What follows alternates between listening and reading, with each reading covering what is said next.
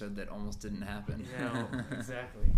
Welcome to this next episode of Brokyos podcast. Just Yeah. uh, just us two this time. hmm It's been a minute since we did a podcast, just both of us. hmm So Back to basics. yeah. So I had an idea for what we could talk about today. hmm Um, I was thinking we can talk about just you know something that includes a lot of different foreigners who are planning on coming here or who do live here. hmm Is maybe we can talk about different avenues of learning Japanese or how to learn Japanese. Yeah. Like what different ways people take and what ways we have taken. Yeah. Obviously, your Japanese is pretty much fluent. Mm, you could say Uh, that. Yeah, so maybe we can start with the podcast. Just uh, you can talk about like how you learn Japanese. Sure. I mean, well, first, I just I would add a disclaimer that I wouldn't personally call my Japanese fluent. I know, like, I acknowledge that it's at a level where other people maybe can rightfully call it fluent, Yeah. and I feel that I can express myself fluently in Japanese. Mm. But I feel like when you call someone fluent, it almost implies native level, Yeah. and I'll never be a native Japanese speaker. You know, because I only started learning Japanese when I was uh, like 20, almost 21 years old. Mm. Um, and even if I study for another 50 years, I stay here for 50 years, I'll never be someone who grew up speaking it natively. And I Yeah. feel like the reason I'm so sensitive to that distinction is that Japanese is objectively one of the hardest languages that you can learn as a non native speaker, Yeah.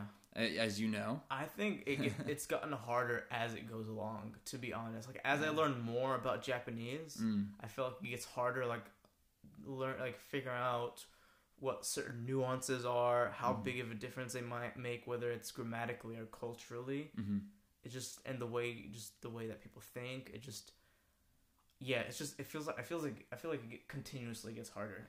Oh, I think not to bring everything up, like not to put everything in the context of jujitsu, but just another analogy. Like I compare it to jujitsu in that way because I know exactly what you're talking about, Yeah. and it's the kind of thing where like both Japanese and jujitsu feel to me like you're in this dark room and the room goes on forever. So it's actually not a room. But as you get better at these things, it's like the lantern that you're holding Yeah. allows you to see more of this giant jigsaw puzzle that covers the, all the space you're standing in the middle of infinitely. Yeah, And so you start to see more of the puzzle and understand more of the puzzle, and you're like, wow, I'm getting this. But the more you see, the more you realize how big that space is and how much it just go like you'll never know or understand all of it. It's an infinite journey, you know. So like, it's that paradox of the more we learn, the more we become aware of what we don't know. yeah, yeah, Yeah. And I, I especially know what you're talking about when you when you mentioned the aspect of how learning Japanese or learning any language involves trying to think like the native Yeah, exactly. speakers. Because with Japanese especially, it's not like when you tried to learn Spanish or French or Latin in school. this is a completely different family of languages It is. The is. literal mindset of Japanese people, like language shapes and is shaped by culture. Yeah. So, and this language is just, and this culture is just so wildly different from our own as Americans that, yeah. like, Yeah. we learn more about how Japanese people think, the Japanese psyche, through learning Japanese. And also, the more we learn independently about Japanese culture, that informs and helps our Japanese language learning. Yeah, I- I'm glad you mentioned the whole uh, how it compares uh, with like French and Spanish because it's very true, right? Mm. Like I'm I'm half Hispanic and I'm half North African, Mhm. uh, so like I know like just knowing. Uh, I'm not fluent in either language, but I do know a good bit of Spanish and a good bit of uh, French. Yeah. So like I know how easy it is to uh like I feel like if I went to those countries I could easily learn it within like maybe like a six months like Yeah. or a year like probably a year I can be fluent in both hmm and it's just easy for me in that sense because it's so close to one I grew up with both languages being talked around me Yeah. and two it's just so close to English Yeah. and the way that we like the romance languages Mhm. and how you think the way you form sentences Mhm. you know it's it's very close in that sense but Japanese is an entirely different beast it's Yeah. like Yeah, it's like I guess another reason I was I'm hesitant to call myself fluent, like even though I have like certifications, I've taken the JLPT, which what is level do you have I officially got level two, which is the second highest, yeah and and two I feel very confident that I could pass level one now. Uh, Oh, really? because yeah, since I started working a year and a half ago, like my Japanese has just gotten way even better because I have to like work in Japanese. Mm. I'm pretty damn confident I could pass level one right now. I just haven't taken the test again. Yeah. Is there any point Um, for you right at this point? I don't need to. Like I was like wanting to get N1 while I was still working, uh, looking for work Yeah. because I thought you know it'd look even better, and for some places it's even a prerequisite. But at my current company, like they didn't even they want you to be at least level two, but they don't. It's not even a hard requirement. Like they Mm. just they the way it worked at my current company is they like interview you and they just will decide for themselves if your Japanese is good enough Yeah. you know we had to like translate something and yeah. but i guess one of the main reasons uh, another main reason i hesitate to call myself fluent uh, besides just being aware that like there's an endless like no limit to how much you can keep learning when you're not Yeah. a native speaker is um i still feel like i really struggle with listening to japanese like Oh, really? Yeah, I'm being really honest here because I, I know that I, I can converse with Japanese people way better than I could when I first moved here. Mm. I can watch Japanese television and movies and like pretty much understand everything that's going on. But still, like I've only been learning this language for five years. I've been living here for four. Maybe this, I'm, I'm sure this will continue to get better as I spend more time here. But uh, still, I'll be like on the train or something and I'll be listening to people talk and like if they're drunk or it's just someone who speaks really fast or they're using a lot of slang or they have a heavily accented uh, like way of speaking from some region of Japan that's not Tokyo like Yeah. there's still times where I'm like what the hell is that person saying Mm, you know yeah. it's the equivalent of like think about some foreign friend you have back in the states who like you really admire their English ability but you know that if you went like full slang on them Yeah. They- you'd lose them, right? Yeah, There's yeah, certain people you become sensitive to their level if they're not a native speaker of your language. And I feel like I'm still in that area where like I'm just not a native speaker. So so people with weird ways of speaking, I'm sometimes like, what the hell did they say? Yeah, You know? yeah, yeah, yeah, yeah. I know exactly what you mean. I feel like the same way, like if I spoke to my girlfriend in like full slang English, the way that I would normally speak, she wouldn't. Uh, she wouldn't like understand a lot of things that I was saying. Yeah. Um, But, the I'm- more I'm- you like mimic an English textbook, the easier it is for her. yeah, yeah, yeah, yeah, Because she is not a native English speaker. She had to study it. for sure, yeah. for sure. And it's yeah. How how exactly did you learn come about learning Japanese? Like, what was Mm. your method of learning Japanese? like my whole from like the time I Yeah. started to now. Okay, um, well, it's not like it all could be qualified as a method. Like I didn't plan it out. Like, yeah, yeah, yeah. But the way I started learning the language is I came here for study abroad in the summers of 2014, 2015, and I was exposed to the language that way and I learned like words, but I wasn't Yeah. officially studying Japanese yet. So after that second like short study abroad thing, um, in the fall of 2015, I was starting my senior year, like my final year of undergrad yeah. and I said, "What the hell? Like, I want to learn Japanese. So even though I only have a year of college left, I'm just gonna start now." Yeah. So I was like the only senior in like a Japanese one class Yeah. of like all like freshmen and stuff.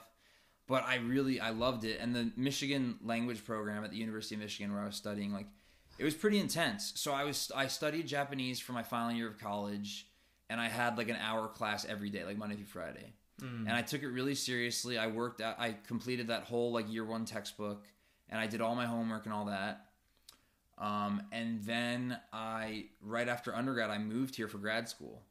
So during my first two years, my, my two years of grad school, I was no longer enrolled in an official Japanese language class, but I worked with a tutor like once a week online who gave me a curriculum. So I continued to work out of a textbook okay. and I, I, I took my self study like pretty seriously. Sometimes it fell by the wayside, but I tried to stay on track with self study. And then after my two years of grad school doing that, um, and by the end of that, I'd pretty much gotten up to an N3 level, which is just before business proficiency. Yeah. I got accepted into that language program at the IUC in Yokohama. Oh, nice. So then I spent nine, ten months intensively studying Japanese like it was my job. Mm. And that's what got me up to like a near N1 level. Okay. What Yeah. were you doing during that time? Were you working somewhere? No, so that the reason I said I was studying like it was my job is because that program puts you on a cultural visa Mm. and you're technically not supposed to work. Like the the center, the inter university center, the IUC, they have you sign an agreement when you start the program that you're not going to work Really? outside like you're just going to study cuz I was on a living stipend. They were basically Oh, they, they paying me. Oh, okay. They were wow, that's basically awesome. paying me to study Japanese. Yeah. Because almost everyone who enters that program, it technically costs like $30,000, but everyone gets a full scholarship because they have like serious donors. Yeah. Maybe they accept like one person a year who like pays the actual tuition, but everyone else gets a scholarship. Wow, that's awesome. Yeah, and then they give you a living stipend on top of that. Yeah. so basically, studying Japanese was my job for like nine, ten months. that's amazing. Yeah, and that's why I was able to get to the like level where, you know, I got N two, which is business proficient. I was able to get a job here, and What was this scholarship called? so um, technically, my scholarship was called the Toshizo Watanabe Scholarship. Uh, because it's funded by the Toshizo Watanabe Foundation. Yeah. But like these scholarships are specific to the IUC. So Mm-hmm. the way this place works is you apply, and if you get in, they don't immediately tell you that you've gotten a scholarship. But like I said, everyone basically gets a scholarship. Mm, Yeah. That's really cool. Yeah. Dang, man, I wish I got something like that. I mean, you can try to apply, man. The only prerequisite is that you're currently a student or graduate of a Western university. I don't know if it has to be a certain university, but yeah. Well, I'm no longer a part of uh, Western University. you could be a graduate. Oh, okay. yeah, Gotcha, gotcha, they're basically looking for people who come from Western academia who want to study Japanese intensively in a capacity where like they're going to use it for their future plans, whether it's within academia or professionally, Mm. like otherwise. Yeah, yeah, yeah. So, yeah. That's really cool. And then, and then from there on, what happened? uh, so after that nine ten month program, I uh, towards the end of it was looking for jobs, Yeah. and the center they kind of help you with like job opportunities. They have some people from like corporations that'll come in and there's like networking events, but I didn't really go that route. I kind of wanted to look on my own. Yeah. Um, so I, you know, I interviewed with one of the places I interviewed with was the place I currently work. Uh, they gave me an offer, and I've been working there for the last year and a half. Oh, that's awesome. Yeah. Very cool. hmm And you were going there. Uh, you were doing that, but before you went to that uh, uh, to that program, Mhm. you had graduated from Waseda, right? Yeah, like right before. Uh, so you graduated from Waseda, and then you went to that um, that that ten month program. whatever. yeah, yeah. Oh, okay. hmm Oh, very nice. So that's how I've I so I've you know I've gotten very lucky with these opportunities. Yeah, that's awesome. Though. I mean, you, you know, sometimes luck doesn't matter if you don't take advantage of them, right? Yeah, and that's one thing that really pissed me off at the program. I uh, well, let me um, clarify real quick. I love that program. It was Yeah. awesome. What pissed me off is that there were some people there who didn't take it as seriously as I did. Yeah. And I don't even think I took it the most seriously. I took it very seriously, but I'm sure there were other kids who like grinded even harder than I did. yeah. And it wasn't just kids too. I should say like there were like full grown adults who were there. Oh wow. Like for example, one guy I was in classes with was like a lawyer, like a full fledged lawyer back in the states, but he wanted to move to Japan and start practicing law in Japan That's difficult. as a foreigner. So that's why he was there. Yeah. Um, other people, a lot of them were like PhD students or even undergrads who had just finished. But in any case, there were some people who didn't take it as seriously as I did, and that really pissed me off because it was such an opportunity, like you know, to be Yeah. granted. absolutely. Absolutely. Yeah. So to squander that, I was just like, I don't want to even socialize. with luck doesn't matter. I mean, everyone is lucky, but you know, you're not really lucky unless you take advantage of those opportunities. Yeah. you know, Yeah. that's that's the true essence of it, right? Yeah. So, uh, I mean, we, we all get lucky, but we don't. We're not ever.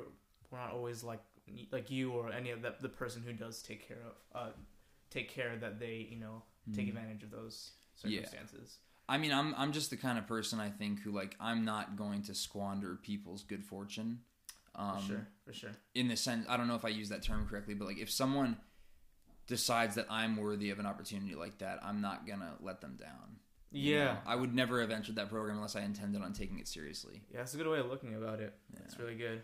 Yeah, for me actually, I um, so like I started like immediately once I started university, I, Mhm. I started uh, going to school in Atlanta, Mhm. and uh, it was like a community college. It was like a Mhm. two year program. I was getting my associates, Mhm. and uh, once I had entered, I immediately went into learning Japanese Right. with no intentions of moving to Japan. I just wanted to maybe like watch anime or something Yeah. with that. But like, so but yeah, I learned a lot. You know, you know, I, but it was only like two days a week Right. for one hour, right? Yeah. So it wasn't really. It wasn't Monday through Friday. Mhm. It was just like Tuesday and Thursday for one hour Right. or one hour and a half, and it wasn't it wasn't something where I was a- able to like effectively learn how to communicate. It was Yeah. just like ohayo, Yeah. know, konnichiwa, all those kind of things at the beginning, and then it went to like learning basically how the the general grammar of it is and Mhm. Of how Japanese works. And I learned how to say some things, Mhm. but having a conversation was definitely something that I, I wasn't able to do. Right. And then yeah, I finished that. Did like it took like two semesters for four semesters of that. hmm Uh, I learned quite a bit, but after that, I didn't take any Japanese classes at all. Right. Um, I had gone to uh, getting my bat, finishing my bachelor's degree the next two three years, hmm three years. And during that whole time, I didn't take any any sort of Japanese classes, or uh, like I did some self studying here and there, which helped a little bit, but it was never anything serious. Yeah. I just never had time between like doing my university classes and working and jiu-jitsu. I was just like it was difficult for me to like, completely focus in on it. Yeah. Well, it wasn't your major or anything, so It wasn't my major, Yeah. but like I still I still like held, held hold a lot of regret right. for not focusing the time that I should have into it. Yeah. Especially since I was living I've been living here for total of 2 years. Oh, so you're yeah you're talking about you're already to the I'm already this is like already like when I'm already living in you're Japan. living in Japan. Yeah, yeah, Because you're finishing your bachelor's at Temple here. Yeah, exactly, Yeah. exactly. So I graduated from like I did the two year degree in Atlanta. I got my associates, and then I immediately came to Temple here Right. in Japan. hmm I was here for about a year, and then I left for a year, and then I came back for a year. Right. So I was here like, like there's a small gap where I didn't wasn't in school and wasn't learning Japanese or anything. Yeah. Um, but the two years where I was in Japan, it was still I didn't have any Japanese lessons. Right. Right. Um, and I really regret not focusing the time in doing that. Yeah. But anyways, um, I graduated university, and then I was trying to figure out what I was going to do next, and I decided to enroll in a, a Japanese language school, hmm which is something that's really popular uh, for you know a popular choice for a lot of people to do. hmm Uh, for a couple reasons. One, to be able to maintain a, a visa to stay in Japan, Yeah. Um, and two, to have the proper environment where you can effectively learn Japanese. Because some the visa thing is like some of these schools they sponsor your visa. Like your Correct. visa right now is sponsored by the school you're enrolled in. Correct. Yeah. Yeah. Yeah. My right now because I'm in a currently in a Japanese language school. Yeah. Um, and I have been since July of Mhm. this year, so it's been about um about like five months Mhm. now that I've been in the school, and it's been helpful. I've learned a lot, but the whole Corona thing, Mm-hmm. it's been all online, so. I'm not paying. I'm not giving my money's worth. I'm not getting my money's worth yeah. yeah. um, for the school because it's all online Mhm. but still like i'm one, i'm able to stay in japan and still i'm able i have been able to learn a lot through the school Mhm. but anyways th- yeah that's just one like of the many ways you can you know routes you can take of learning Yeah. japanese here There's so many different ways to do it. I mean, so many people do, you know, really intense like uh there's different online programs, there's apps, yeah you know, there's like getting really hardcore into just watching Japanese media, like Exactly. movies and TV and anime or whatever. Like people do all kinds of different stuff. I think most people take some to some extent like an integrated approach. Like it's usually not just one thing. yeah. Like even when I was just grinding on that nine ten month program, like technically I was like I was just studying in accordance with the curriculum of that program, but Mhm. that curriculum involved many different things. Like we would watch TV shows and read novels and like whatever it might be. yeah So, um, and I think in this day and age, it's hard not to take an integrated approach because you have so many resources. absolutely and yeah. i've been kind of failing and like and taking advantage of a lot, a lot a lot of opportunities and now i'm starting to regret it Mm. and uh, I'm, now I think I should you know take it more seriously. That's why I actually wanted to talk about this specific topic, just because just recently I started being more serious about uh, my language learning. Nice, man. Yeah, It's a good thing. yeah, yeah, and I wanted to kind of like uh, be more of an advocate of um, learning the language of the country that you're in. Dude, yes, like totally. I think honestly, it's really pathetic when people live here and don't even try. Yeah, Because I have, I don't remember if I've brought this up on a past episode or something, but I have met people who have been here for like 10 years and I remember this one time in particular. I'll just tell the story very quickly because Yeah, it's kind of funny. Yeah, go for it. Go for it. But uh, when I first officially moved here, before my graduate program started, I was doing a summer job. yeah, Um, it was that come on out English camp Yeah, thing. yeah. I was so I was basically helping teach English, like also supervising classrooms. I, I went into more of a super uh, like a leadership role, but anyways, uh, it was like an English teaching thing for like Japanese high school students, yeah, and uh, we were working with an education company called Toshin, and which I work for now. yeah, you were from now as an English teacher, right? Yeah, yeah. So,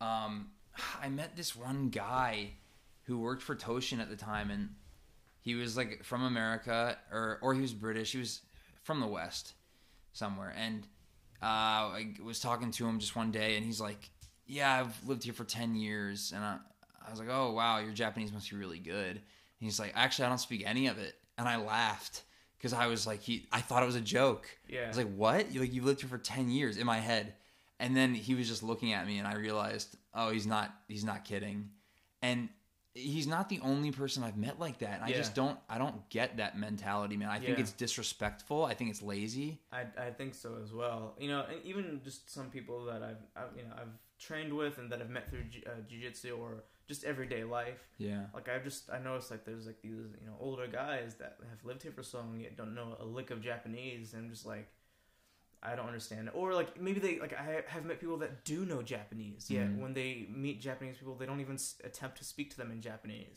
yeah. and so I don't understand that. And Uh, that's well. I mean, is it like is it a situation where the Japanese person knows English or like wants to speak in English? That's weird. Then if you if you speak the language, maybe they're like insecure about their proficiency level or something. I don't know. Like I've met people like they say like they speak Japanese, and I've heard them speak it a little bit on a few occasions with Mm. uh, very American accent. Ah, But maybe I don't know. Maybe they don't know as much as they say they do, or maybe they just feel more comfortable speaking um, English. yeah. But I don't know. I was thinking the same thing like about people like in America when the, people come to America and they don't speak any English, Mhm. And how people always say like, "Oh, if you come to America, speak English." Eh, And I think it's, I mean, I think it's ignorant to say, you know, this kind of thing, like, oh, you have to speak English, but I think any country you go to, you should at least know the language. I feel the same way. Like I'm not comfortable saying like if you live in America, you should speak English. no, like, yeah, yeah. I've never been one of those people, but at the same time, I'd be lying if I didn't kind of feel like the people who come to America or go to any country Yeah. and don't try to learn the language aren't being in some way disrespectful or lazy. I do think, You know? yeah. and not in all circumstances, but most circumstances, yes. Yeah.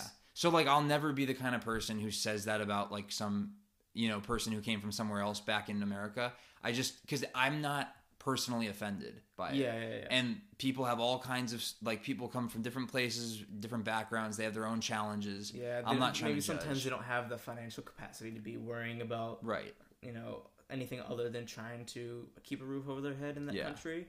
But at the same time, like, you, you meet these people who are really well off in Japan, Yeah. you know, have very good jobs, and have lived here for so long and don't know anything. yeah it's just and you know the people that i meet like that too like i know like you train with a lot of other uh, westerners i think like your Mm. dojo has a good amount of them Yeah. i've met people like that and i've met people in my own life through other avenues um like other westerners who live here and maybe have been here a long time and don't even try to learn the language those are the, typically the kind of people who seem to want to just treat Japan like another. I don't know. I'm going to really generalize here, but those people tend to be the ones in my experience who they only want to eat at like Western restaurants. Like they never really get into Japanese cuisine. Mm, yeah, yeah, yeah. So like you'll never really catch them eating like washoku. Like they're eating pizza and burgers on the weekends anyway. And like they don't tend to have many Japanese friends unless it's Japanese people who can speak English and accommodate them. Like they just kind of want to treat Japan like an extension of the life and culture that they're already used to and just and like you know they'll hang out in Roppongi and like Azabu and these nice areas that cater to foreigners yeah, yeah, yeah. and they're I feel like they're missing out because like it's not always easy and I'm I never am like fooling myself into thinking that I'm somehow Japanese but I feel like one of the most important parts of like the enriching life that I've been able to lead here is how much I've tried to immerse myself into Japanese culture. Yeah, yeah, exactly. And I mean, it's the language itself is intimidating, you know, and like Mhm. I, I've met people that like have like you know people with like job, you know, real jobs, and they're you know they have well off well off enough to be able to afford the time to do it, but still like a lot of people, you know, it's the language itself is quite intimidating because it's Definitely. very it's very different from um, the structure of English or the way of thinking, you know. Yeah, it is intimidating, and I still feel that way, even being at the proficiency level I'm at. But one thing that I was going to say earlier too is it's not too late. It's never too late. Yeah, Um, so I know how you feel with like, oh, I should have started earlier, but that's how I felt when I started in my senior year. I was with like all these freshmen, and then I was looking at people I knew who were other seniors who had started when they were freshmen. And I'm like, I could have been at this level, but you know, I just tried to grind as best I could with the opportunities I was able to get from that point on yeah, yeah, yeah. and it paid off. And I think even if, you know, even though I got lucky and I got into these programs and stuff, that really helped. But even if I had to like grind and just do self study, like that pays off. Even a little bit every day. Like Japanese people will be so thankful and appreciative that you're trying. yeah, yeah. And, you know, like having friends that are Japanese or trying to speak Japanese with Japanese people at like establishments that you visit, it'll help. Like it all adds up. It's just a grind, you know, yeah, yeah. like anything else.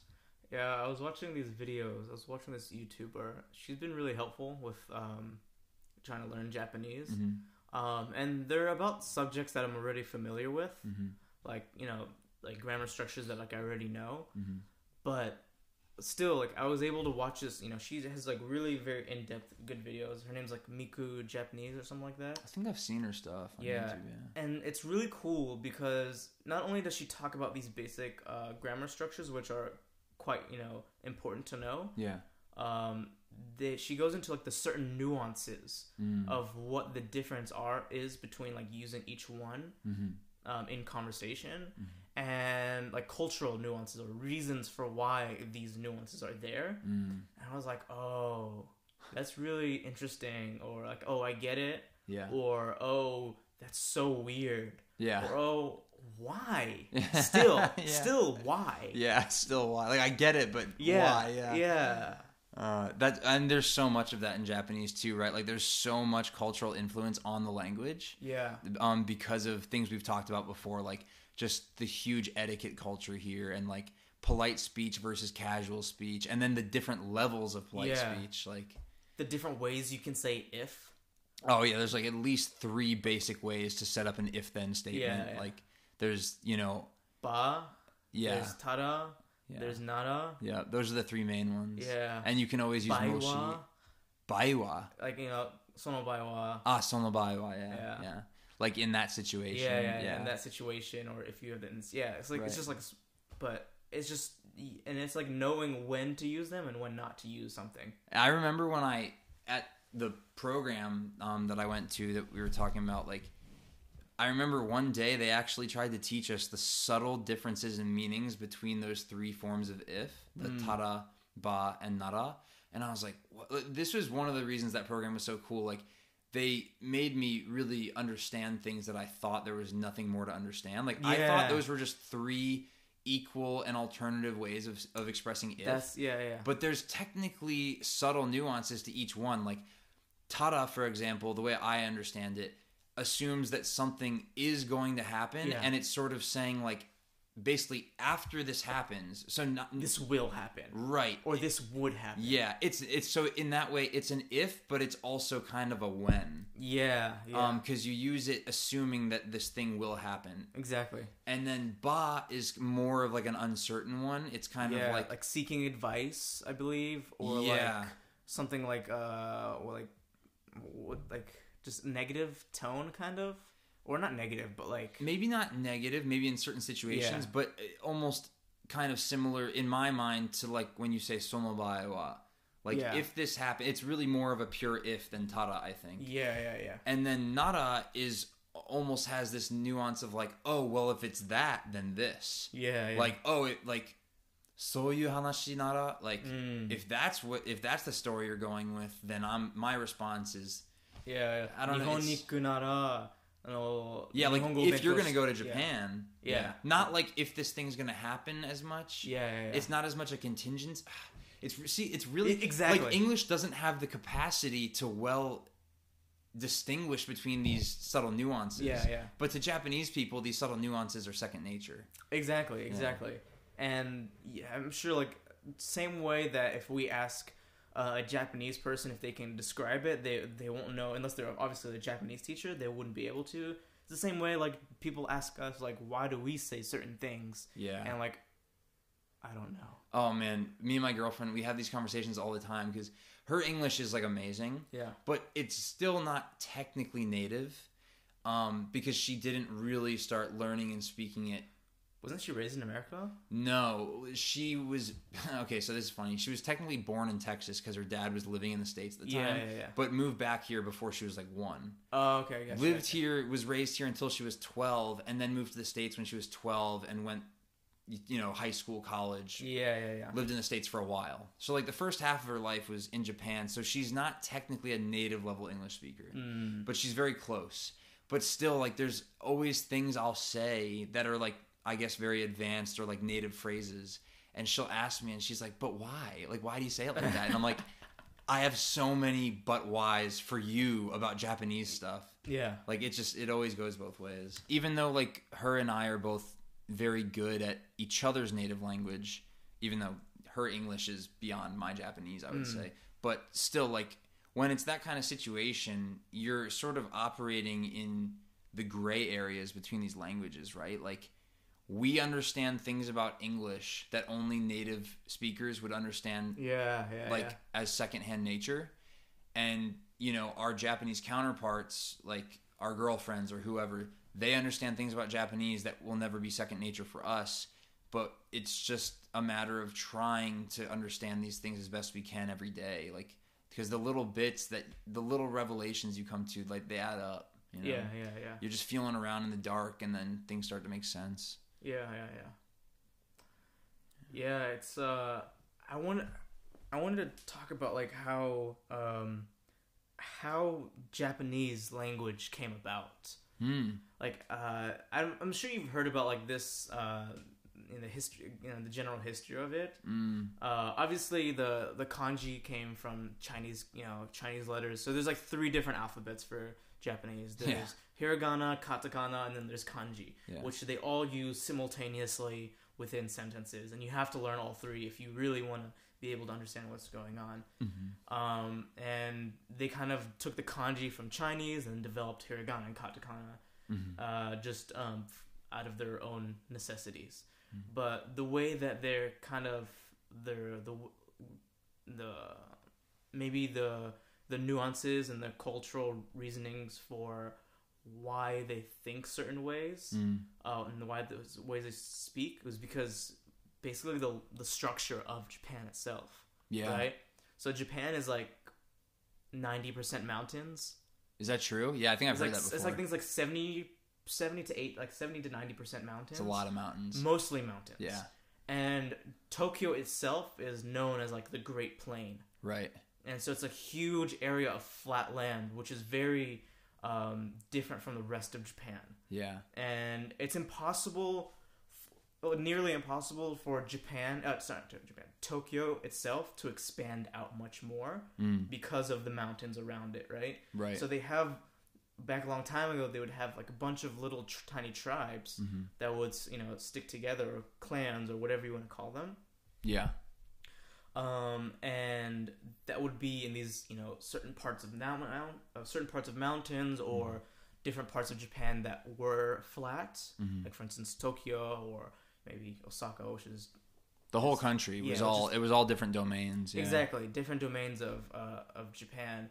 Um, so if they did have these smaller clusters of people, Yeah. they would have to be able to get along with one another, Yeah. and so they'd have to be a little bit more agreeable in a sense. Yeah, there actually wasn't even a concept of Japan, I don't think. Uh, not a successful one until um, the Tokugawa shogunate started in, what was that, 1612 maybe? Something like that. Like before that, there were obviously the two famous predecessors to the first Tokugawa shogun. There was uh, Hideyoshi Toyotomi and uh, Oda Nobunaga.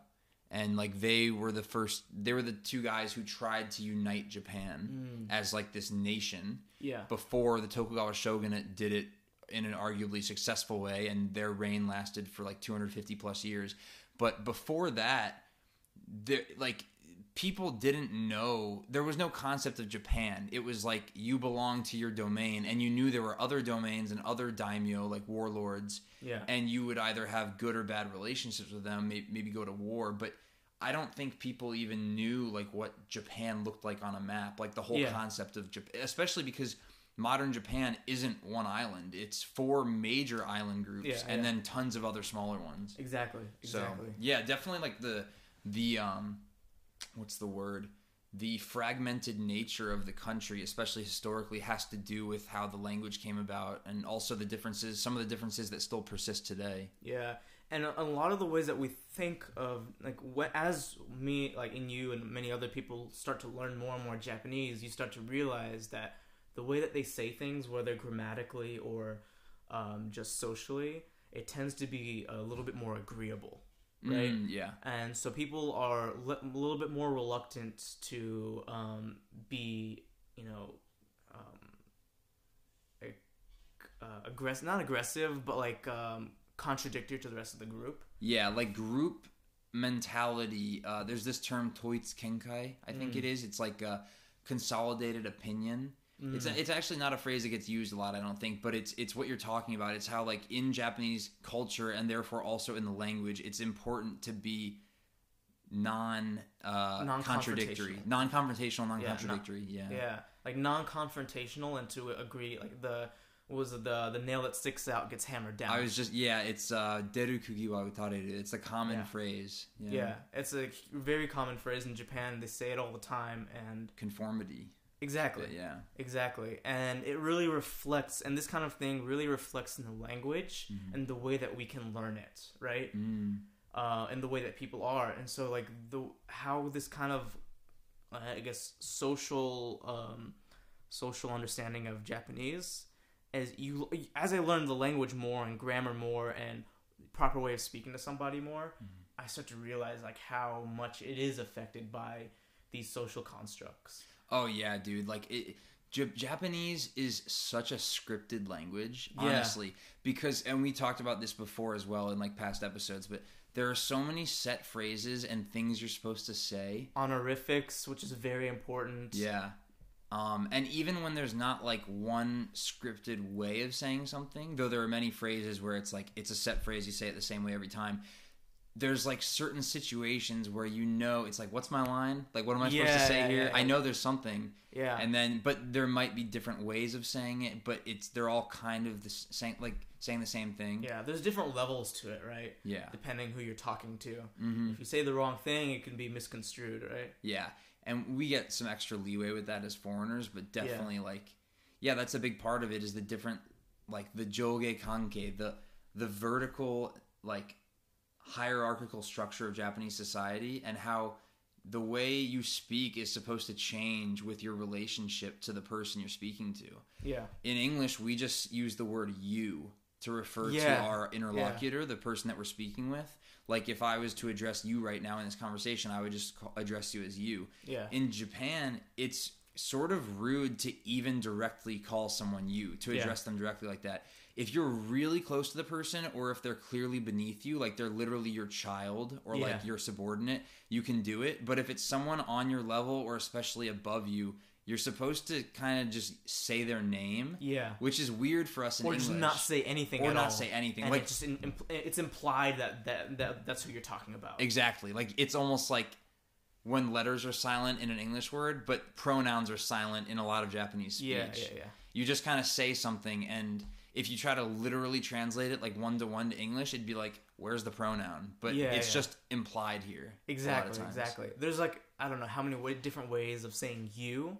Yeah. And if you say the wrong you, Yeah. it could be con- misconstrued as like as disrespectful. And if you even say any kind of you in any way Yeah. other than the person's name, Yeah. then it would be even more rude. And even then, you can't just say their name. If it's someone important enough, or like that you're supposed to respect to the degree where you're not supposed to address them directly like that, Yeah. then you have to make sure you add the right honorific too. exactly. Like at least san. Yeah. You know, yeah, if yeah. not sama or something. Yeah, like, yeah, yeah. So it's funny. I like I still have trouble with a lot of those things. Like when can I say uh kun or chan Ah. or when can I say n- nothing at all, you know? And I, I, actually like you know, Miku's videos actually helped me a lot in that in that regard. So but uh, it's just like trying to like gradually figure out, you know, even though like I know a decent amount of Japanese, Mhm. it's just like I don't know what can I say and what can I not say. you feel a little bit lost in the cultural aspect of the language, right? Yeah, Because you you basically know, for example, what kun and chan mean. Like you know that they're honorifics that are sort of looking down or used for people that are younger. I'm assuming you know that much. Yeah, yeah, yeah. But you're like, when am I? And just um, in case you still have any, you know, wonderings about that particular topic, I would say if you're ever not sure, just don't use them. yeah. Because anyone that you would use kun or chan for, you could also just say san, and that's a safe way to go. yeah, yeah, yeah, Yeah. absolutely. Like even if it's like a someone else's like small child, you could just call them san. Yeah, you know? absolutely. And you know, sometimes the way that you say something, it can be either misconstrued as disrespectful or as you trying to create distance between you two. Mm, yeah. Right? Or like you know coming off as insolent or arrogant. Yeah, yeah, Mhm. yeah. And those kind of things, it's very, it's it's not understood by any type of other language. Yeah. and so just trying to like think of that like it's it's it's a language that's very concentrated on um, um, non-confrontation non-confront you know being non-confrontational Yeah. and being agreeable Yeah.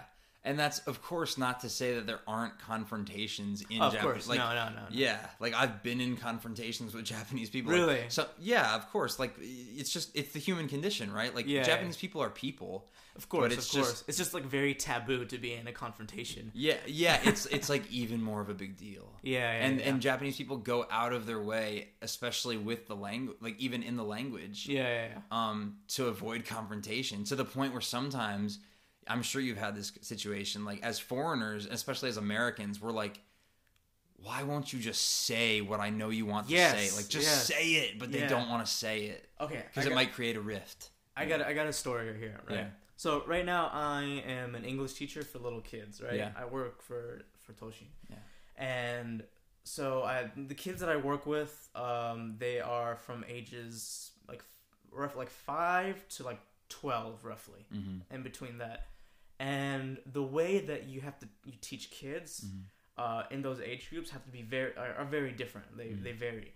Even more so, I've I, I've never taught American students Mm-hmm. personally, but uh, I feel like it's a lot. It's it's more nuanced or dif- different the way that you teach ol- older and younger kids. Oh yeah, It's because so I don't know if you've ever taught kids before, but uh, in Japan, but uh, the five year olds you can speak to them like it's very easy. You know, they're little kids, they're Mhm. normal. It's very easy to get along with them. Um, you just have to be very fun and you know cheerful and you you know maybe a little bit stern sometimes if they go a little off the rails. Mhm. Uh, so it's very easy to you know, and then you just ask them, "Oh, did you understand this and that?" And you're Mhm. like, "Wakane," yeah.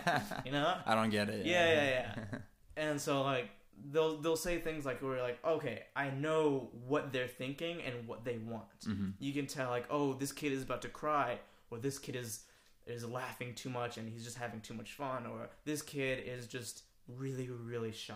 hmm You know?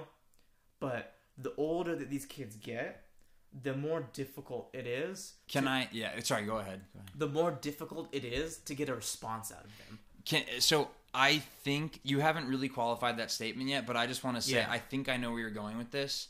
So Yeah. tell me if I'm wrong, but when I um, was doing like the summer jobs I did for Toshin, like Yeah. those three summers where I was an English teacher, I worked with or supervised anywhere from like it was usually from middle school to high school, and sometimes I, I assume this happens to people, Japanese students in this situation, like at different rates. Like there's some variation, but it's st- I think they kind of get socialized Yeah. like around the same ages. But all, all I know is that like I can see how when they're young kids, they're they're just kids. They're just kids. And then by the time they're already in like middle school, like 12 years old, like the older kids that you teach, they're already made to be so like some of them just seem so beaten down already. Yeah. It's like they're They've so been hammered down too many times. they're so painfully shy. They will not say they don't want to admit or say out loud when they don't understand something or when they have an issue. Like they just they uh, think they're just supposed to be like silent Yeah. you know, participants and it's really like painfully hard to deal with sometimes. Yeah, and because the the kids that I teach are very varied, and because I'm only a substitute teacher, like at this very moment, I'm not able to develop you know, long lasting relationships with these kids that I that I go teach. Yeah. Uh, so it's always new students, and I always have to like kind of gauge where they're at. Mhm. And I mean, it's been very good for me as a teacher, but it's also been, uh, you know, it's yeah, it's also it's it's taught me a lot. Yeah. And so I realized that, you know, I'll ask them a question. I'm like, okay, am I just a really bad teacher? Do I do I am I do I suck as a teacher? Is this Yeah. my fault? Am I doing something wrong? Yeah. Or maybe is this particular kid not, you know, that bright? You They just are you saying is it a situation where like you'll ask something is and this my stare fault? At this, you? yeah, yeah, Yeah. So I'll ask them something, and they'll just be like, looking directly at me, just nothing. Yeah. And I'm like, do you understand? And they don't say anything, so I just assume like, oh, maybe they didn't understand the word understand. So, uh, do you, do you like? I'll maybe like I'll get to a point like I'll I'll say in in Japanese like, karimashita, wakarimashita, Yeah. and then they still won't say anything. Yeah. And I'm like, okay, so what's going on? Like, did I? Okay, It means they didn't and they Yeah. don't want to admit it. yeah, right? and Yeah. they're like they, they won't say no, and they won't say yes. Yeah. Especially if there's a, at least one other kid in that group, Yeah. right? And so they're like, they're, it's just pain. They're like painfully shy, and I'm just like, okay, it's not that they're shy, maybe, but then I realized it was like a so, sudden realization, like last week, like the reason like it's so difficult to get like, to teach these kids is because they're just been hammered down too many times. They've been Yeah. socialized so much to the point where, um, or at least socialized in Japanese society so much to the point where it's they don't or they're too afraid to express their opinion. Yeah, like they're afraid of the repercussions if they if they cause an issue. Not, I don't think it's being afraid of the repercussions. I don't think it's like in Japanese school they're afraid that they're going to be yelled at or like something like that just because they don't understand.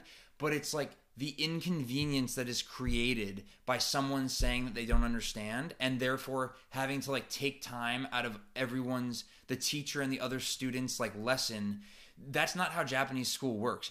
Like in America, we have, and I think in a lot of places in the world, probably at least in the West, like we have different ability grouped classes. Like there's math one, two, three, or like remedial, whatever. Like you go into different classes based on your skill level. That's common even in public schools. Yeah, like tag. Espe- whatever. yeah, whatever it might be. I think it depends on the state, but Yeah. Okay. um, in Japan, it's does not work that way. There aren't different levels. It's you are in the same class studying the same material with everyone at your grade level. It is an extremely standardized education system, and that is why a lot of kids don't get like their real needs addressed. There's Yeah. kids who are way too advanced for that level and they're getting slowed down and there's kids who have learning disabilities who slip through the cracks and it's never addressed and that's Yeah. like the real uh, tragedy yeah, yeah, for sure. um, you know, for some people, for a lot of people, I guess it works, but it's it's overly standardized from an American perspective. yeah, absolutely. And so I think that's where that comes from because I had the same experience when I was doing those three summers as a, as an English teacher or like Yeah. classroom What was your experience like? How did you deal with those kind of situations? And like, how, when did you realize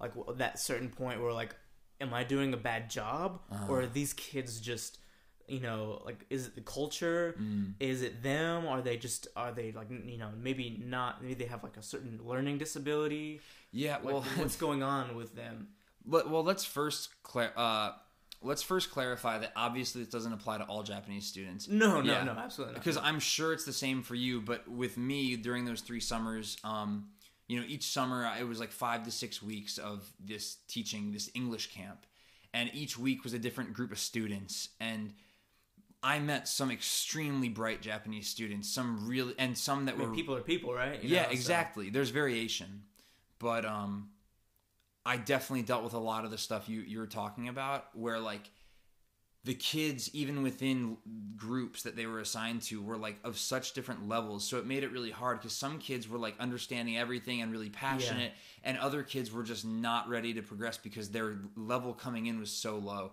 and those tended to be the kids who would just like look at you when you ask questions Yeah, And- stare at you. yeah, because they either don't realize that a question was even asked, or once you make it really clear that you're asking them if they understand, then they still won't answer because they don't want to admit that they don't understand. Yeah, yeah. And um, Like, Yeah. like I keep telling them like it's okay if you're wrong. Like it's it's totally fine. I just want to know like am, I missing something? Because I don't know these kids. I don't know what they know and what they don't know. So I have to Yeah. ask them do you understand? yeah, Do you get it? And just look at me and I'm like, I don't know.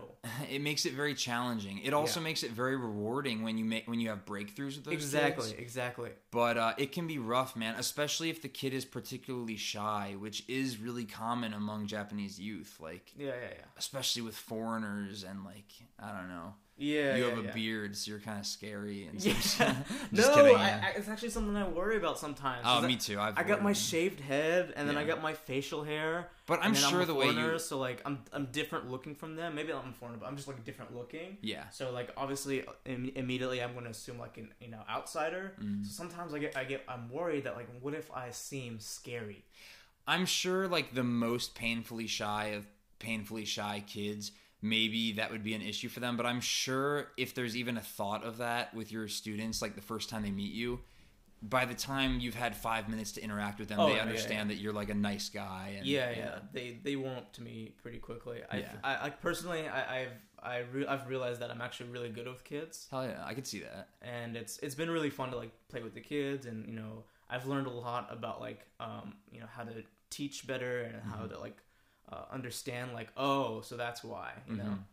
but yeah yeah yeah but it's it's really interesting because you can you can see um how different different the way like how because the beginning they're just kids hmm and then as they get older they they're really Japanese because they've be- become socialized by the, their environment Yeah, it sucks to see that sometimes when it ends up with the kid. It, when it ends up meaning that the kid becomes really shy and afraid to admit mistakes and like, yeah yeah yeah or misunderstandings. Yeah, and it's it's something that I got I've noticed like how different language can be and how it can form the the psyche and the understanding of the world Yeah, versus when you speak English or Spanish or French, yeah, right? Not not to say that it's necessarily bad or good. It's just different. for sure. And Yeah. maybe I was just talking about like the way that people are tend to be like a little more agreeable. Mm. Maybe it sounds negative, but it's very positive in a lot of uh, many aspects, and there's many uh, good things that can that uh, bear fruit from it, right? Totally. Um, but it's just different, and it's difficult for someone who's not Japanese or someone who is from the Western world Mm-hmm. to suddenly transition to trying to learn this entirely different beast. Especially as Americans, I think sometimes Yeah. that's our inclination to be like, just say it. Yeah. Like, even if you don't, I'm sure you don't do that. You don't yell at your kids. No, no, no. But in my mind, sometimes, you know, I'm flashing back to my experiences with teaching English here, and I'm like, oh, like I'm in my head, I'm screaming, just say it. Yeah. or just tell me if you don't understand you know Yeah, but yeah, yeah, but of course if you're dedicated as a teacher you have to you don't act on that impulse you are very patient and Oh, of course, of course. yeah i like you were saying i think there's a lot of good and bad um, aspects to the differences between our cultures and our languages. And i could talk at length about all the great things that i think japan does right that we could learn from as americans uh, you know or that american culture could you know take uh, take lessons from.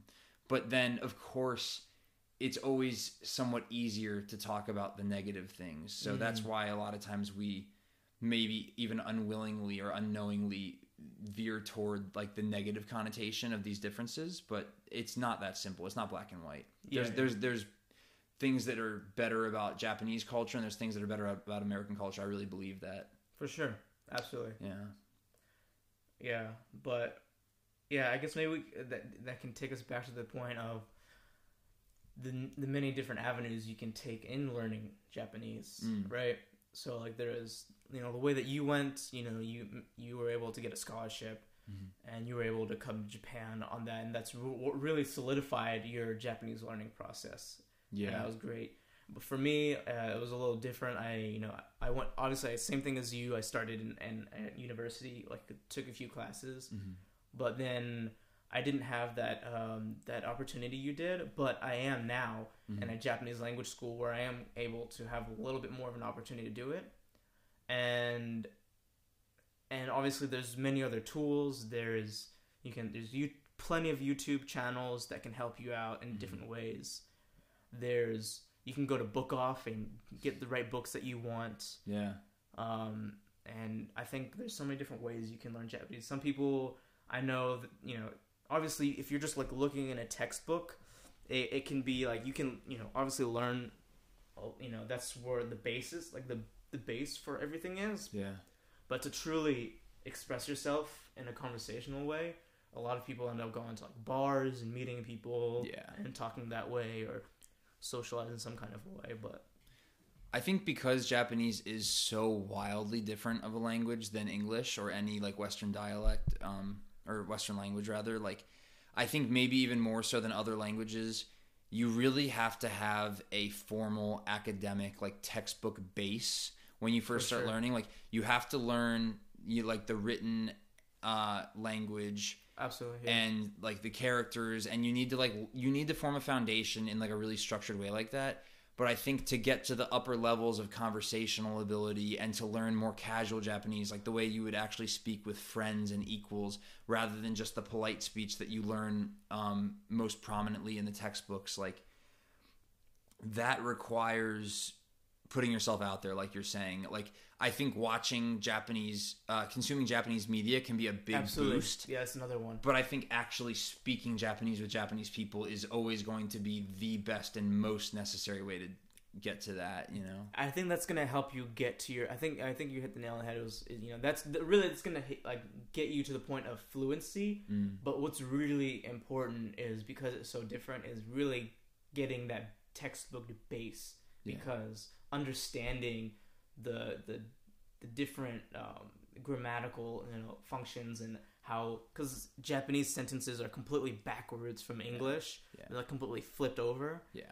and It's just it's like having a map in that dark room I described earlier, you yeah, know. yeah It's like yeah. without uh, some any sort of map or compass, like if you were to try and tackle Japanese without ever forming like a textbook base, like learning from a year one textbook or something to give you that foundation, you would eventually start to recognize patterns. But I think a lot of the learning and pattern recognition is going to come from just like phrase memorization. But if you Mm. really understand things on a more conceptual level, the way it's laid out in a textbook, just at least for that like first year's foundation i think that's crucial you're gonna recognize patterns and understand why things are the way they are in the language much more quickly and easily yeah you know I think if you're learning Spanish or French, you don't really, if you know English or if you know Spanish or if you know French, learning any of the Romance languages, yeah you don't really need that much textbook work. You can honestly Yeah. just start speaking to people Yeah. and like learning just based off media or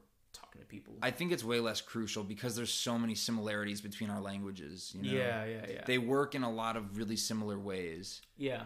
Yeah, Um, yeah, yeah. so yeah Except in the sense of conjugation. right yeah like i remember when i was learning spanish in school like conjugation was a, a bitch like yeah, yeah, yeah. I'm not trying to make it sound like those languages are easy. I'm just saying Japanese is a completely different animal. It's Yeah. not based on any of the same principles. Yeah, it's not like French or Spanish. Is like, conjugation is based off like who you're talking to, who you're talking about, and how many are included in that group. Time. Ha- yeah, Yeah. time and like how many people are included in that group.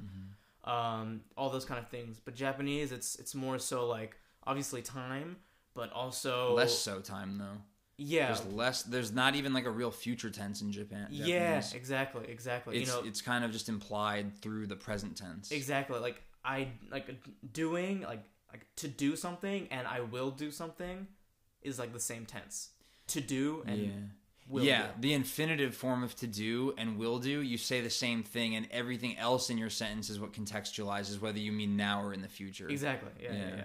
But and and also then there's also the whole honorifics thing, which Yeah. also changes everything in the way that you use um the the conjugation. Yeah. So like in Japanese it's more so honorifics, but and um, uh, in French and Spanish, it's more so like any Yeah. number of things. There's Any so many number of things, conjugations, right? That's like one of the few things I think would you could say is maybe easier about Japanese is that there's not as many verb conjugations, but there's still there's still a handful. Yeah, yeah, like yeah. it definitely takes some getting used to when you learn all the conjugations um, because the way that you conjugate verbs is so different depending on what kind of verb it is you know i don't know if you ever learned that song uh, because you know how every japanese verb ends in like a different like sound like there's asobu that's a Oh, yeah, yeah, that's yeah. a bu verb Yeah, yeah. or there's are the ru the u the ku like yeah, yeah. um, I'm obviously using like the English romanized Yeah, way yeah, of yeah. expressing what kind of verb it is, but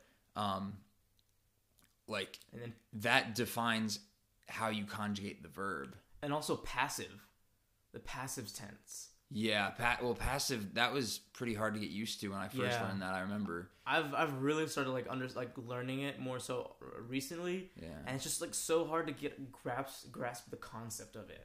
Yeah, because you learn. I don't know if this is how you're learning it, but for me at least, and I think this makes sense. You learn passive tense here, sort of in. Uh, at the same time, you learn uh, causative. Mm, yeah, and yeah, yeah. then there's like passive causative which is like a combination of the two and really nuanced and yeah, yeah, yeah, yeah. yeah So that's been really annoying for me to learn like properly. Like I know I know like what it means, I guess, and like but it takes a second for me to process what it means. Like Yeah. like who are you talking about? and it yeah there's so many variables man it's it's weird it's hard this conversation probably won't make a ton of sense to people who don't no, no, it won't. But like language, yeah. basically, I mean, basically, what the point we can get at is, um, if you're gonna learn Japanese, you have to dedicate the time to it. Mm. do your textbook work.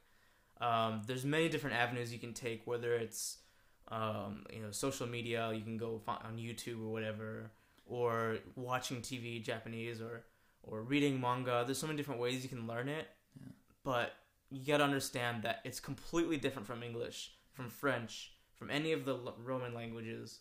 So you really have to dedicate that time to understanding the thought process yeah behind these uh, certain ways of speaking and ways of speech. So yeah it, like it doesn't have to be a physical textbook but you need some sort of formal curriculum i think at least at the beginning because exactly what you said like it's not just when you study those other like romance languages or Yeah. germanic languages like you i don't think coming from english you have to study the thought process as much yeah, yeah, yeah. with these asian dialects and like just anything that doesn't come from the same family as your native language like language family or you know whatever the proper term is because that is how languages work they come Yeah. from different like families of languages absolutely. um, when you're studying something that's totally outside your own like you're not just studying a language you're studying a mentality yeah, you have to understand why the language works that way and it's because it, it ties into the culture and the history and and that's why I wanted to segue into that whole different conversation of how I was talking about the thought process of these kids that I was teaching Mm. was because I want people to understand that there are these different thought processes and it's not just grammar, it's not just language, it is thought. yeah You know, it's it's um just understanding why they do certain things or why they think certain ways and Mhm. uh, oh, actually, this kind of brings me into like a, just a very quick segue. Um, there was another language that I had heard about that was from this. It was like ranking languages based on how difficult they are, Mm. and Japanese I think was only like maybe like I don't know like fourth or fifth or something. really Yeah, but like they included like very Wait, with like one being the most difficult? Yeah one being the most difficult. Are you really? Yeah, so what but, but this? no no the Japanese was still ranked very high on in difficulty level, but the way the ones that was like number one was from like an island that was like super small and nobody Huh. speaks this languages and it's from a tribe that is Oh, very okay. very contained and not connected to the outside world at all and they still have like very tribal Yeah. um they still have very tribal environment yeah. and so, it- and there's this particular guy who has done a lot of research on this Mm-hmm. language and has written, written books on it. I didn't go that far into like trying to understand it, Yeah. but my basic understanding of this language is that these people don't understand anything that is not there in that present moment. If someone walks out that door, for them, they, it doesn't. They don't exist. What? Yeah, Well, that's obviously tied into like their Yes. perception of reality. right? Exactly. Like their their living conditions, their whatever. Yeah, and I don't remember every because I watched this video a long time ago, but it really like made me think more about like how I was learning Japanese, how I'm understanding Japanese, Yeah. because uh, like realizing the difference in the thought processes just based off this little island of people Yeah. and they just don't understand they're not obviously people are people and if you're raised in any any any environment uh, you may seem stupid or smart to any other Mm-hmm. um, society. To you know people you know raised outside of that island these people may seem completely stupid and like you know like they don't understand anything. Like they're so simple they must be like cavemen or something. But their their thought process is a, is a, is a is a pro- their language is a product of their thought process and their thought process is a product of their language Yeah, it's a, it's a vicious cycle, right? I think it originally comes from the perception of reality because you create a language like humans create language. So Yeah. the language can only be as sophisticated as the humans creating it. yeah But then if the language is limited as a as a product of a limited worldview or, or perception of reality, then that continues to limit the perception of reality of those who speak it, right? Yeah, In and in a in, this, in the same way that certain languages might be limited in that in the perception of reality, Mm-hmm.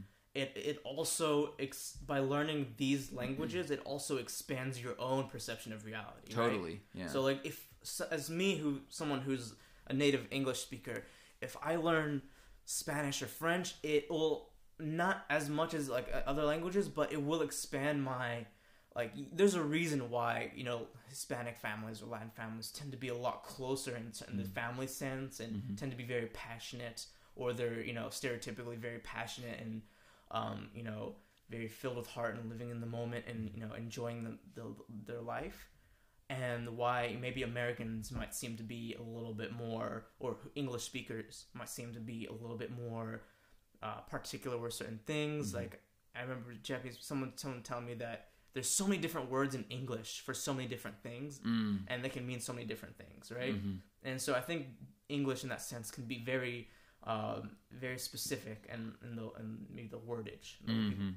So, but you know, and then Japanese can be very different, and in the sense that people are able to understand each other very easily, just like the way that they're thinking, or Mm. the the like you know kukiyomu, you know, reading the air, Ah, you know, and Japanese people will be able to do that a lot better than a lot of other English speakers or native English speakers. I would agree. Yeah.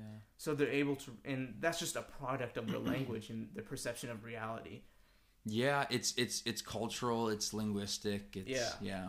So there's these kind of things that you learn, these beneficial things that you gain from these languages, and there's also these constrictive nature of these languages. Yeah, totally. And I think even learning a language other than your native language, if that language that you learn, that second language, um, if if there's a way to objectively classify it as more limited Yeah. than your own, I think even learning that that so-called more limited language, that more narrow version of uh, verbal communication, still has the effect of expanding your perception of reality and how reality can be expressed verbally. exactly. You know, because the fact that it's more limited, so to speak, because I would honestly say that Japanese is a more narrow language than English. Things are expressed Yeah. in Japanese in a less variable way. Like there's I, I think there's generally more ways to express the same idea in English, or at I least think so too. the same idea ends up getting expressed in so many more like variable ways. But the fact that it's more limited means that it relies upon set phrases more or Yeah. like these set phrases they come from certain cultural aspects like it just it still has the effect of opening you up awakening you to you know like oh why is it expressed that way in that language there's there's a reason Yeah, you know yeah. that may have never occurred to you or may not really figure into your own native language or culture Yeah. It also helps you, you know, like you know, helps like a these honorifics and these way, you know, this way that Japanese people, uh, you know, utilize the language is it helps you to uh, be more understanding of people and be, I think, Mm-hmm. be more polite and be more, um, yeah yeah, like be more thoughtful in uh, the way that you say things to people. Maybe Mm-hmm. I feel like there's different ways, things that you can learn from that. Even though, like, I agree with you. I think that in general, uh, I think Japanese is a bit more of a narrow language Mm. in terms of uh, linguistics compared to English. Yeah. Um, but that means they have to compensate in other ways. Yeah, it's yeah, totally. Yeah. and um, I think there's a lot of things that English speakers can learn from uh, Japanese language. A lot of English things English speakers can learn from Spanish or French, and vice versa. I think. Uh, Any other language is Yeah. you're gonna learn things about the world through language. yeah, yeah, yeah, for sure. And yeah, it's just uh, it's Spanish is so interesting too. Span like just a single Spanish out because I didn't realize this until I took like high school Spanish, but there's actually so much like Arab and like Muslim influence in the Spanish language too. Apparently, I'm not yeah I, am not surprised by that. uh, apparently it has to do with you know like the Ottoman Empire's influence in Spain. Like we're talking about yeah. like Spanish Spanish. yeah, one of the most important mosques in the world is in Spain. Yeah, so there's uh, apparently that did influence the language. I remember we were learning this certain word one day in my high school Spanish class in like 10th grade and we were like that sounds weird. That's a weird word. Like what is that? And they're like, "Oh, this is actually an error." And we have that in English. Yeah, We have yeah. tons of words that are like in English dictionaries that are actually French words and, you know, that's Yeah, I think the word for assassin that sounds French. no from came from Arabic. Oh, really? Yeah, Double the ass. Two, ass twice and then in. ass ass Yeah. in. I've never thought of Yeah. that. Anyways. But um yeah, Yeah. no we got ton- there's tons of uh there's tons of like borrowing from other languages and cultures even within languages Yeah, and I think that's something that people should really understand when they come to Japan. yeah Uh, they should really uh, understand the thought process, but behind different things, because it's certainly something that even though like I started learning, I started learning Japanese a long time ago. Mhm. Uh, even though I wasn't really consistent through it all, but as I've come along, I start to realize, um, you know, there's certain um, nuances Mhm. that come along with um, Japanese way of thought. yeah it's just gonna help you you know understand the place you're living in better like Yeah. learning the language is really also studying the culture For sure, for sure. yeah Yeah. And that was, yeah, I think it's good talk, man. oh yeah yeah it's fun Yeah.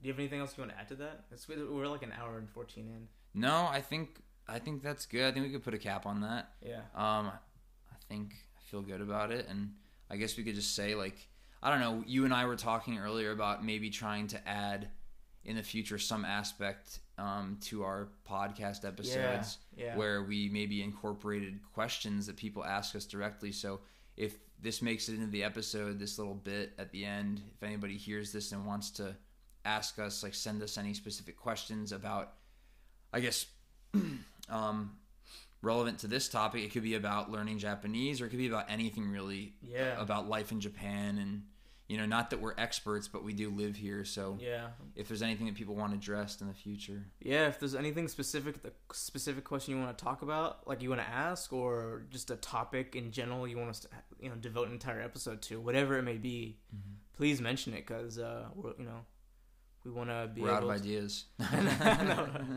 not out of ideas, really. but uh, but we definitely want to you know allow our audience to be able to engage with us. So Yeah. please let us know, um, whatever Oh, yeah. whatever you're into, and like and subscribe. whatever you're into we want to hear about all the weird stuff you're into yeah, and uh, like and subscribe. yep cool all right let's get some food Yeah, I'm, I'm hungry. Let's do it Shit. that was good.